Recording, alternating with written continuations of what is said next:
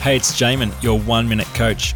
Parkinson's law states that work expands to the amount of time given for its completion. Put more simply, the amount of time that one has to perform a task is the amount of time it will take to complete the task. You get it done. Interestingly, this law doesn't just apply to work, but also money, food, and space. Doing work at the last minute makes you more productive. You get far more done in an hour than you would usually do in a week. No matter how much space you have, your belongings will find a way to occupy it. You subconsciously acquire more belongings to fill up that unused space. You finish all the food on your plate. The amount of food somehow gives you roughly the same sense of being full. It becomes necessary then to ask if there are any areas of our life that are open ended without any sort of limitation. To deal with Parkinson's law effectively requires us to set constraints on our time and use smaller plates and cupboards. Without these boundaries, we will inevitably use up all available resources when we didn't really need to.